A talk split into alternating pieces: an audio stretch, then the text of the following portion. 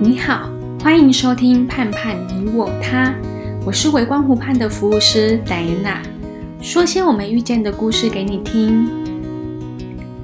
今天想跟大家分享我人生第一次养狗狗的故事，它叫仔仔，是一只长毛吉娃娃。在我养仔仔之前，是我外公在养的。我接过来养的时候，仔仔大约已经七八岁了。不过，在他七八岁前，我们早已见过面好几次了。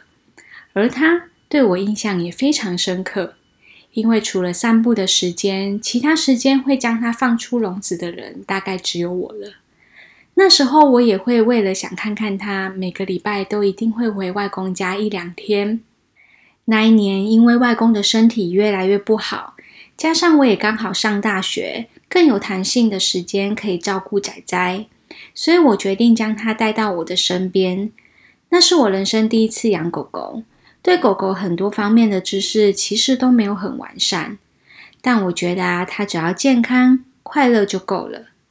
刚开始照顾它的时候蛮挫败的，它极度挑食，脾气也不好，跟其他狗猫也没办法好好相处，还会四处乱尿尿。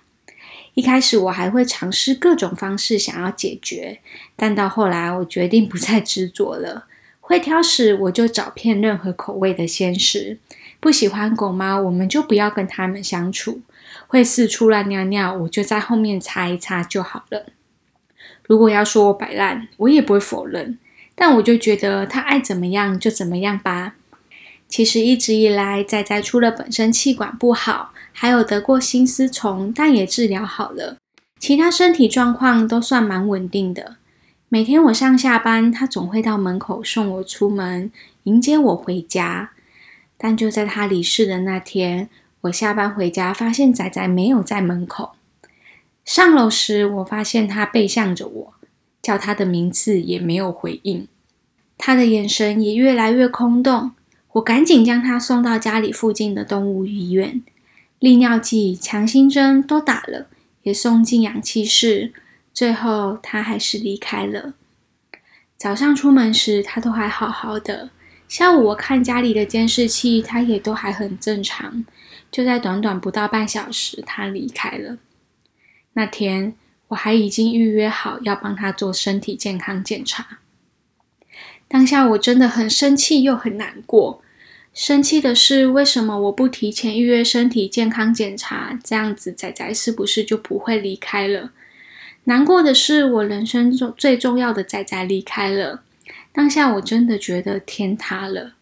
那也是我第一次体会到什么是心痛的感觉。那天晚上吃不好也睡不着，哭到睡着，凌晨爬起来再继续哭。隔天跟后天也刚好是我放假，我们也选好了后天要将仔仔火化。有时候想起来啊，我都觉得他是不是已经安排好了？仔仔火化后，我将他带回家，后续我也决定休息一段时间，将那时的工作辞职，因为我真的没有心思可以在工作上，什么都不想做。就这样，我在家摆烂了一阵子。每天过着上一秒平静，下一秒哭的生活，还有常常吃饭也吃到一直落泪。直到有一天，我真的觉得这样每天生活好累哟，我是不是不能这样子了？我开始安排出游，不管是一日游、两天一夜、三天两夜，只要是能出去走走都好。因为我的生活里除了仔仔，对我来说很重要的就是出去玩。虽然还是常常会想起仔仔，也会常常一直哭，但至少我不是躲在家里哭，而是有时候想起我们一起去过的地方，想起一些美好的回忆而哭。这样子的生活，我维持了将近快一年的时间。有一天，我发现当我在想起仔仔时，我已经不会哭了，而想起来的都是我们一起度过很快乐的每一天。将近一年的时间，这段路真的不好走，也很庆幸我用我自己的方式度过了那段低潮期。我从来不会觉得我不能哭，我不能伤心，因为我觉得这是一个必经过程。我想，如果当初我没有放任自己那样乱哭，我可能到现在还是每天以泪洗面吧。不过啊，每个人有每个人不同的方式，这是我的方式，也跟大家分享。最后，我觉得我尽管经历了很痛苦的过程，但在那些日子里，我还是会好好吃饭，好好过每一天，不会有想伤害自己的时候。我觉得这是最后的底线。如果有想伤害到自己的念头，就应该及时赶快寻求专业协助，因为这已经不是自己一个人或是身边的他人可以解决的了。